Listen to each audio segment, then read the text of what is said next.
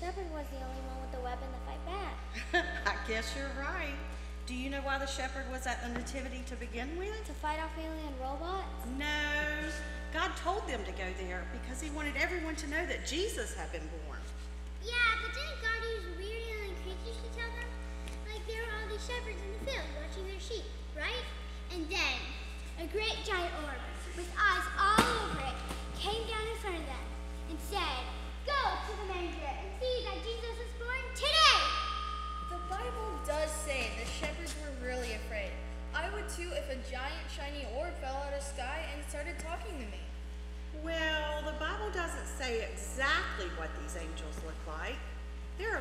different descriptions for a lot of different kind of angels in the Bible, including ones that look like flying rings with eyes all around them and creatures with different types of faces. But there are also angels that look just like big, strong men.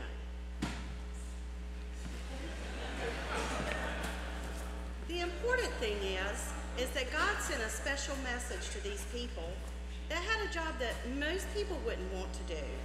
The shepherds were always out in the heat and the rain, and they hung out with sheep, so they probably didn't smell very good. And as a result, most people didn't want to be around them. And not only that, most people looked down on shepherds as insignificant.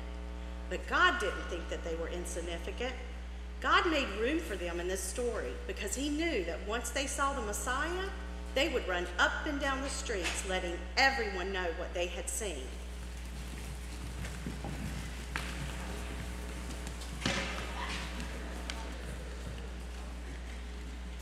They hurried to the village and found Mary and Joseph, and there was a baby lying in a manger.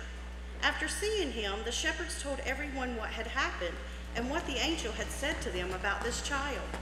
And all who heard the shepherd's story were astonished.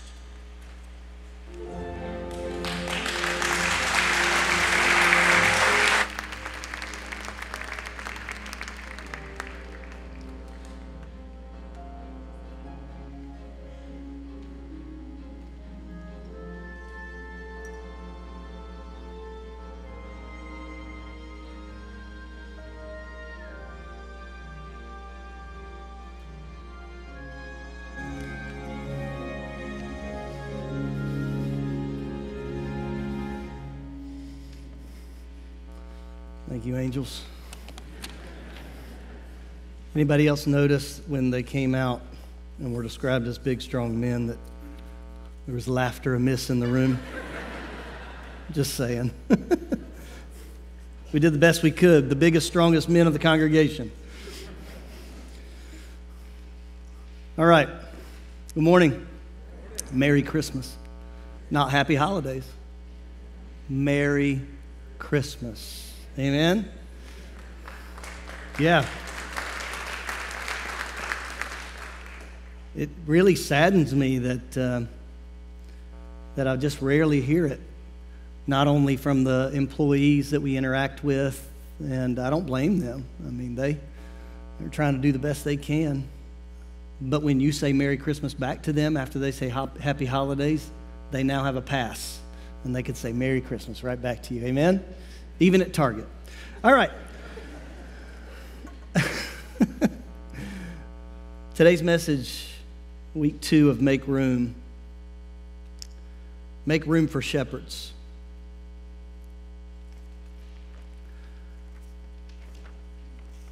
The title is Make Room for Shepherds, but the topic is providence. Providence. Providence means divine guidance or God's power sustaining and guiding human destiny. I'm going to start our sermon a little bit differently because I hope today, as we talk about the shepherds and the narrative of the Christmas story, that you take away a reminder that God is providential, He is over all. He is never surprised. He knows the end from the beginning. And before you and I ever ever found our lives upon this earth as we were born and every day we face challenges every day we face things that surprise us every day we encounter problems and even blessings for that matter but before any of that in this little teeny tiny slice of human history that we call 2021 god knew that he would send his son that Jesus would be born in a manger, and that that was the pivot point for all of human history. That God literally put on flesh. The Creator became the creation for the sake of bringing eternal life to all that would receive that gift. Providence. Job chapter 42 verse 3. I still am having a hard time myself wrapping around my head around the idea that I'm starting a Christmas message in the book of Job. Most of you know the story of Job. For those that don't, the Reader's Digest version, version uh, of this, not virgin, I'm thinking Christmas story on the the Reader's Digest version of this story is a man named Job was righteous and went through a time of testing allowed by the Lord. God's providence was still very evident and still very present in the story of Job as he lost family members, as he lost flocks and resources, as he lost almost everything in this world that he had for a testing time to see if he would curse God. He didn't. He questioned God. He cursed his own situation, but he never cursed God. We find at the end of the story, as things are beginning to be restored to him, right before that, in Job chapter 41 and 42, God says, Who are you to question me, basically? And Job responds and says, I have uttered what I did not understand. Things too wonderful for me, which I did not know. I hope and pray today that in the story of the shepherds, you would be reminded that there are things that you do not understand that are nonetheless wonderful. And if we can have a humility approaching God, we can begin to realize that His blessing is still evident, is still present, that He hasn't left us, that He's always stayed beside us. It is we who leave Him. Today, pray with me for the sake of the message. Lord Jesus, today, anoint your word, this preacher. May I share what you want us to, to hear today? I pray right now, God, that you would cancel any plan that the enemy may have to confuse and distract. Today, oh God, these next few minutes, we commit again to you. Have your way. In Jesus' name, amen. The make room idea speaks of inclusion, of partnership. Last week, as Moses uh, was preaching about strangers,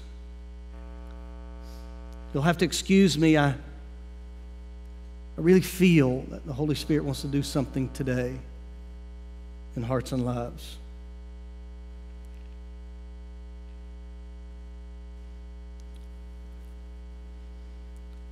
You know, there's times that I just feel overwhelmed. It's hard to Jesus.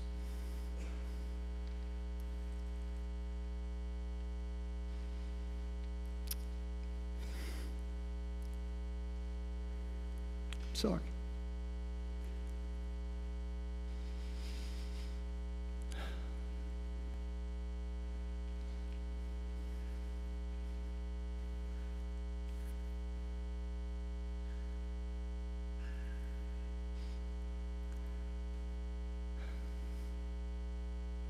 You know, if I were to look back on my own life,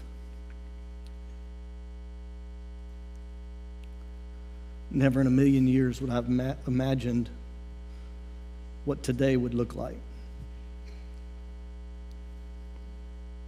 Certainly had hopes, had prayers, but never could I have imagined the family that God has given me, the church that I'm able to serve. But beyond that, that God would keep me around another year, another day. Yesterday, I was walking around the house, and for, these, those of you that don't know, there was this thing called COVID going around. And in 2020, I got hit really early with it, so much so that they had no idea what was going on. They still don't, by the way, anyway. And yesterday, I was walking around, my lung, my, my lungs started to kind of feel weird. And so I found myself standing in the hallway at my house going, okay, I can still breathe. But it was, I guess, for me, just a reminder that every breath that I have is a gift from God.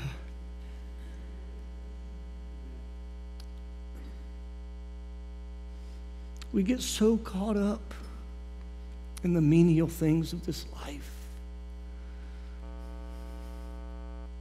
The story of the shepherds is one where they were just doing their daily tasks, taking care of animals and working in the fields. Yet on this day, something amazing was going to happen. Maybe today, the menial activity, the normal activity of coming to church, or maybe you, you normally don't come to church and you're here today. Maybe today is that day where whatever you didn't expect was going to happen is about to happen. So if you feel like I'm preaching at you, it's your fault for being here today because the Holy Spirit is the author of everything that flows from this pulpit, I pray. And as I endeavored to write this message at the beginning of one just telling the story of the shepherds, it's Christmas time, hooray, hurrah, peppermint and candy canes. There are some deep truths that we're going to uncover today. Are you ready? Number one. The story made room for the shepherds. Luke chapter 2, beginning in verse 8, we find the story of the shepherds. I think it'll be on the screen so you could follow along. That night there were shepherds staying in the fields nearby guarding their flocks of sheep, and suddenly an angel of the Lord appeared among them, and the radiance of the Lord's glory surrounded them. They were terrified. But the angel reassured them. Don't be afraid, he said.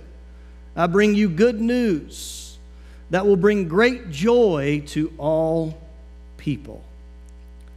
The Savior, yes, the Messiah the Lord has been born today in Bethlehem, the city of David.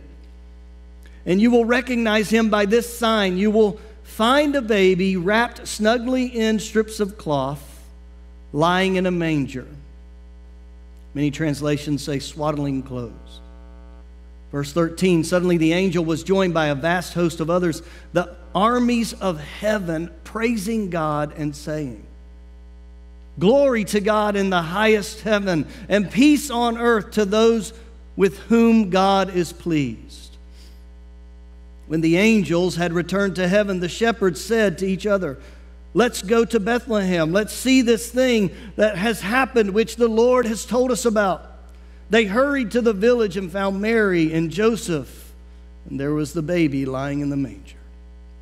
After seeing him, the shepherds told everyone what had happened and what the angel had said to them about this child. All who heard the shepherd's story were astonished, but Mary kept all these things in her heart and thought about them often. The shepherds went back to their flocks, glorifying and praising God for all they had heard and seen. It was just as the angel had told them. The story, number one, made room for the shepherds. The Bible is the narrative of God's story and how he interacts with humanity. The scriptures hold all kinds of truth for all kinds of situation. And when you dig past the surface, you find many, many, many, many, many things that you can apply over and over and over again. The Christmas story is one that I've read so many times, I've lost count. Yet this year, as every year, God shows me something new. The story made room for the shepherds. The narrative could have happened, yes, without the shepherds, without the angelic visitation, but it didn't. Why? Why are the shepherds included in the story?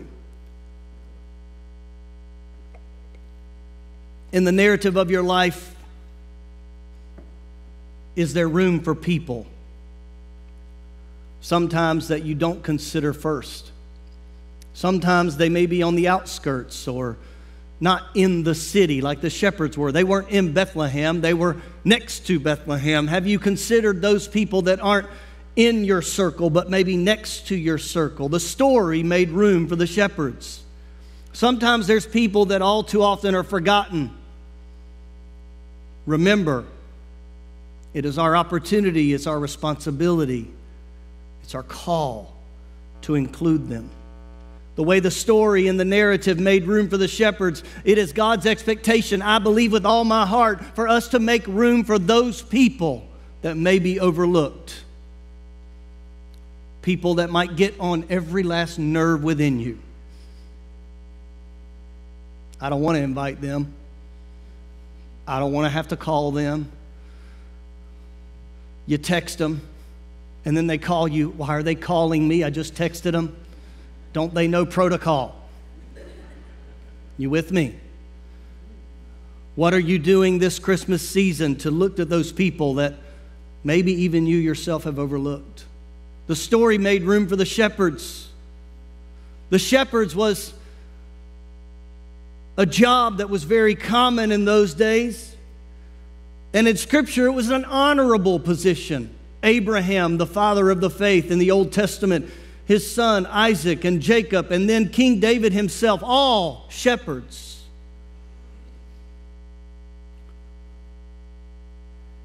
Then you find the, the first thing we'll notice is that the field was the place of this interaction. I want to encourage you, you cannot overlook detail in Scripture. Every detail is important the field near Bethlehem is important. Why? Because the place where God was going to send his angels to visit the shepherds tells us a lot. It was strategically positioned next to what? Bethlehem. Scholars believe that it was about a mile away, maybe a little less, nearby in Bethlehem.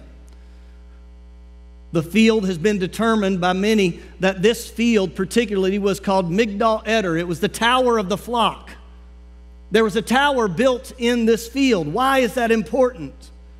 There's so much information we glean when we understand that this field was strategic. Guys, I want you to understand something. You don't just happen to be in a place. When you walk with God and under His direction and under His guidance and under His providence, you are strategically positioned in places in your life and as soon as we feel like we just happen to be somewhere, we miss an opportunity that God may have for us. Your workplace, your school, and even today at this church. The field was the place. There's going to be more later on that. The farmers were the partners. The farmers were the partners. Now I'm going to get into the my expert farming knowledge for just a moment. When I lived in Kannapolis, I planted a garden. Funny story here. I planted a garden and had no idea what I was doing. So I borrowed the tiller from my neighbor next door. His name was Hub. Not Herb, Hub. I borrowed a tiller from him one day and it had just rained and I said, "All right, I'll go till the I'll go till the uh, the soil." In North Carolina, we have dirt that's called red clay. You with me? So I'm out there a tilling away. This thing was probably 100 by 100 square in the back of the lot there, and I'm just tilling away. And Hub is sitting in a rocking chair where he's watching me, just a rocking. This thing was killing me, and these layers of clay were getting flipped. And I got done, worn out. And I go over and I say, Thanks, thanks for letting me use the tiller. You want me to put it in the shed? Like, yeah, go ahead and put it in the shed. And he said, You know, as I started walking away, you know, you're not supposed to till ground when it's wet.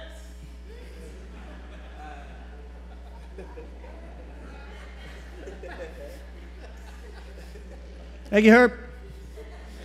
I'll borrow it later, I guess. So I don't have vast knowledge, but I do have this interesting understanding. Many times there were fields that were shared between crops and shepherds and farmers. And in the off season, after the harvest, they would allow shepherds to come and bring the flocks on to the, uh, to the fields. And what would happen is, is the sheep and the goats and the animals would come and they would graze and eat the stubble and the leftover things after the harvest. And they would clear the field. And when they were eating all of this stuff and clearing the field of all of the old stuff that was grown they would drop off something. Are you with me so far and so they would spend that season, that off season, that transition season, that quote unquote dead season for farming, they would be there doing their job. And while the field was dormant, something was happening. The junk, the waste left behind, was preparing the field. Huh. Y'all don't even want to know what I'm about to tell y'all. Was preparing the field for an even greater harvest next year. So come on. I have no idea where you are today and where your season is.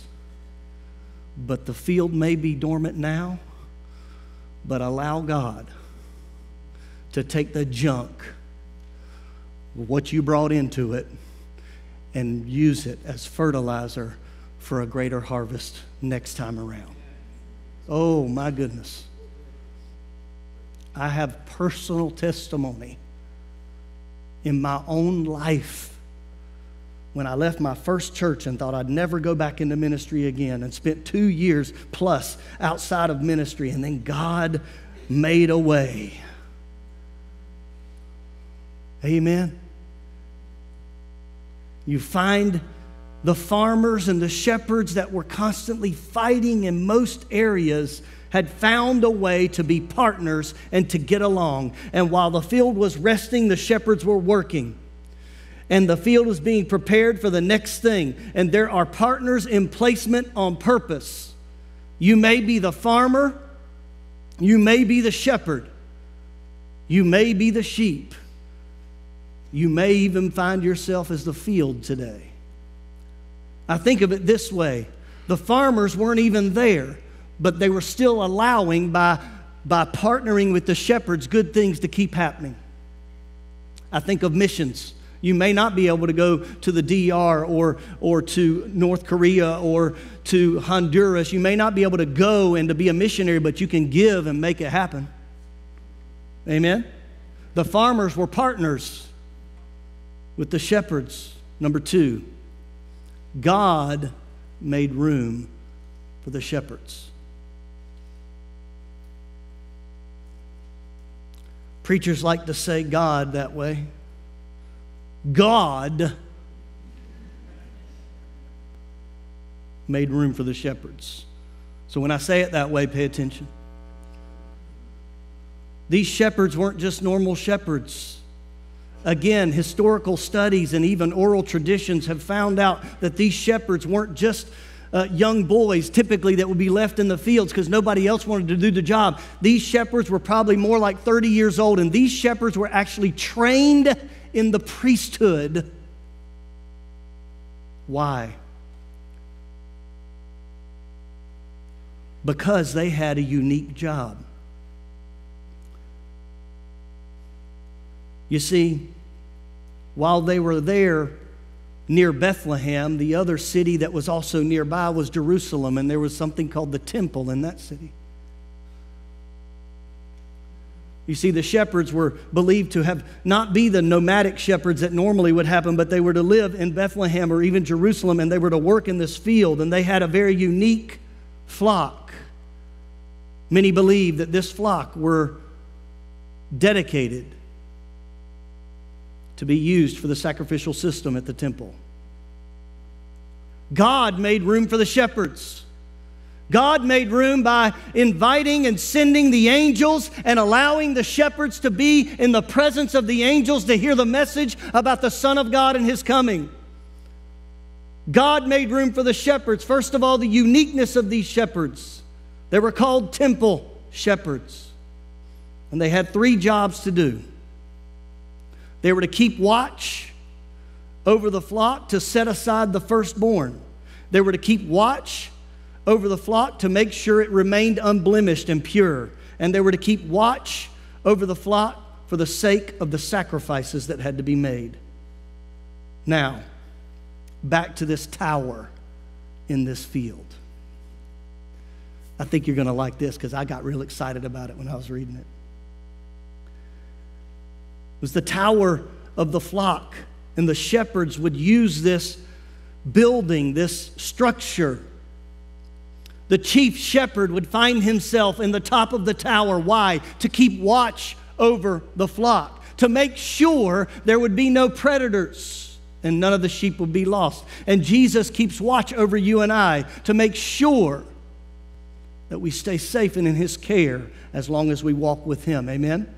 It's the umbrella of obedience I talk about all the time. As soon as I'm, uh, when I'm walking with God and in obedience with Him, yes, bad things will still happen in my life, but God is still with me and protecting me. But when I get outside of the umbrella of obedience, not only am I vulnerable, but I better watch out. When I get away from the tower of the shepherd and the chief shepherd that's keeping watch over me, we talked about it time and time again that the devil is compared to a lion. He isn't a lion, but he's compared to a lion, and lions like to eat animals that are sick and alone. Don't you believe the lie that if you're a child of God, if you're a Christian, you don't need a church family? You do. They would keep watch over the firstborn. This tower was designed with the top level for the chief shepherd, and then the bottom level, the other shepherds would be there. That's where they would keep the feeding troughs. Do you know what a feeding trough is called? A manger. That's where they would keep the feeding troughs and they would bring the sheep there. And so they would also, on the outside of the tower, they would have mangers all around it. And they would take the food from inside the tower and put it in the feeding troughs outside the tower to feed the sheep. And when a sheep was ready to give birth, they would take it inside. Hmm. And the shepherd would watch very closely. Why? Because this firstborn sheep from this flock had to be set aside for sacrifice. And in order for that to happen, it also had to be unblemished with no broken bones and no, no injuries whatsoever. So the shepherd, their job, I'm trained, they were trained as a priest and they would sit there. And as soon as that little lamb was born, they would take it and to make sure that it wouldn't hurt himself because they're freaking out, right? Newborns and baby lambs, they do, ah, the same thing. They would take that little lamb and then they would grab some cloth and wrap it up tight Ooh. And then they would take that lamb and they would lay it in a manger. long enough for it to calm down so it wouldn't hurt himself. I'm just going to sit back here and let y'all get it.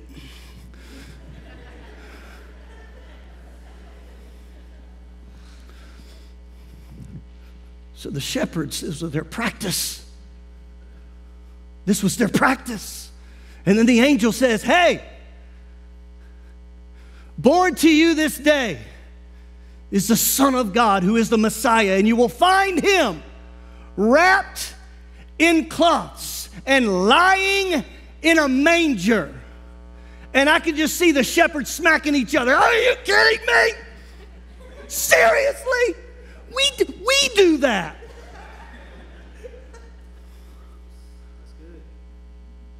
And so they hear this.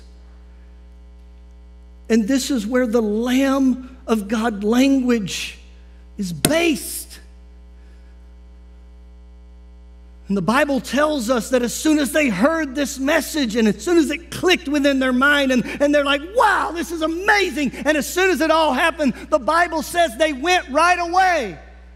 Sometimes we hear a word from God and we get excited sitting in the church, but we don't do anything with it when we leave. Be like the shepherd, which is the obedience of the shepherd, which is the second part. God made room for the shepherds. They were unique and they were obedient. And when they got the message, they said, We got to go do something with this. Let's go. To find this baby wrapped in cloth. Who lays a baby in a manger?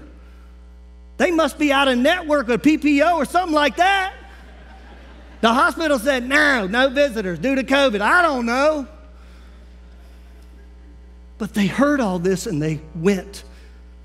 They did something with it. Number three, the people made room for the shepherds. The people made room for the shepherds. Scriptures tells us that they, when they went and they were telling the people about it, they were amazed. They heard and they were amazed. Verse 18, astonished. You see, in this day and age, while we were talking about the shepherds being an honorable profession that was, that was designed by God because King David and Abraham and all these other shepherds, and God used this profession to teach them how to, to care for these flocks, and He wove it into the story. What we find is in the Roman rule, just like it was with Egypt, shepherds have become people of bad reputation, dirty, undesirable untrustworthy. Shepherds have become these people that no one wanted to even listen to, and whatever they said, you couldn't believe it. Have you ever met anybody like that? Don't listen to them. Take it with a grain of salt, you might say, which I still have no idea what that means. But the people made room for the shepherds. They were they heard and they were astonished. They gave credit where normally the credit would have been dismissed. The people made room. And here's the thing that sticks with me more than anything about this story, about this message that I want you to take home today is what Mary did. It says, Mary kept all these things in her heart and thought about them often. Mary heard and reflected.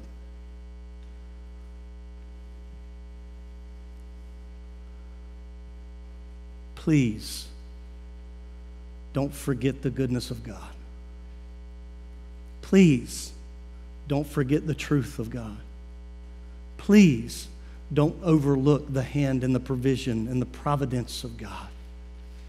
Please make room in your life for meditation and thinking on the goodness of God. Psalm 48 9 says, God, we meditate on your unfailing love as we worship in your temple. Psalm 119 23 says, I will meditate on your decrees. Psalm 119 27 says, Help me understand the meaning of your commandments, and I will meditate on your wonderful deeds. Psalm 119, 48, I honor and love your commands. I meditate on your decrees. Psalm 119, 52, I meditate on your age old regulations. O Lord, they comfort me. Psalm 119, 117, sustain me and I will be rescued. Then I will meditate continually on your decrees. Psalm 145, 5, I will meditate on your majestic, glorious, and your wonderful miracles. Think about him. Think about his goodness. Don't get so distracted with things that just don't matter. God is in control. He's providential. He's above all. Genesis chapter 1, in the beginning, God. You could just stop right there. He was in the beginning and bring it all the way back to Revelation.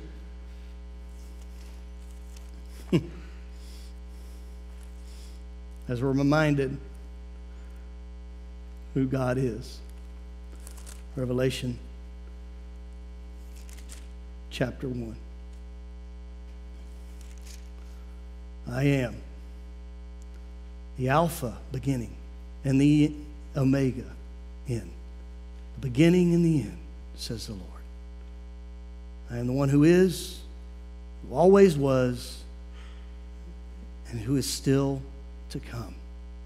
The Almighty One came down to this earth and allowed himself to be born in a manger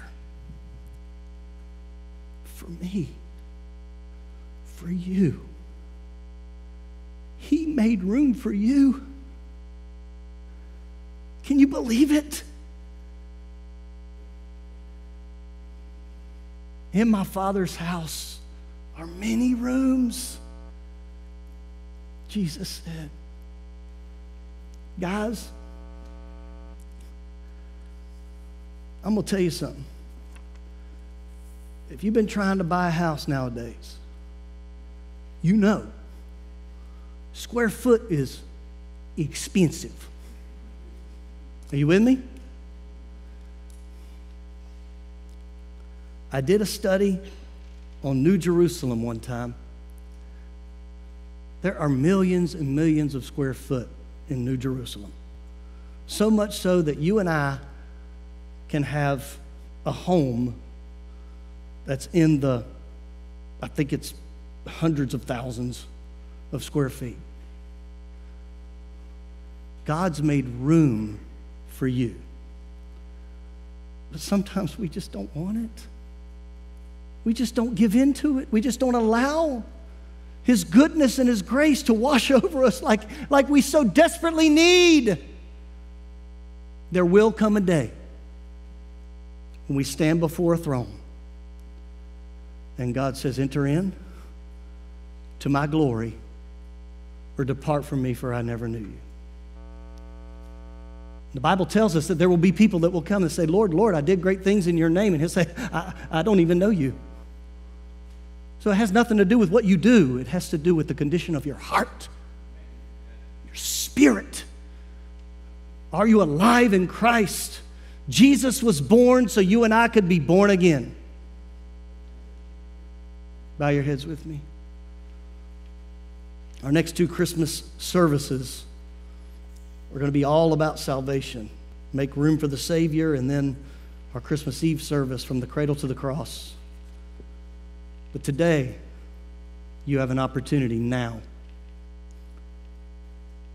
Say, I want to make a commitment.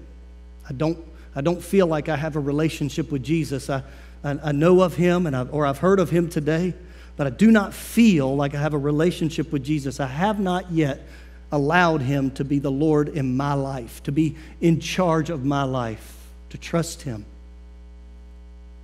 If that's you today and you say, I want to make that commitment today, then all you have to do is just slip your hand up right now. Not going to wait long. Right now, just slip your hand up. Say, Pastor, pray for me when you pray. I want to give my heart to Jesus Christ today. Slip that hand up right now. Now, the second question is this, and you can look at me for this one. Because guess what? According to your testimony, we're all believers in Jesus, and that's awesome. So the challenge is this from this preacher to you you better make room for people that don't know Jesus for the next two services. Invite somebody to join you. Don't worry about the photo booth and the cocoa and the cookies and all these things that we have. Those are wonderful things.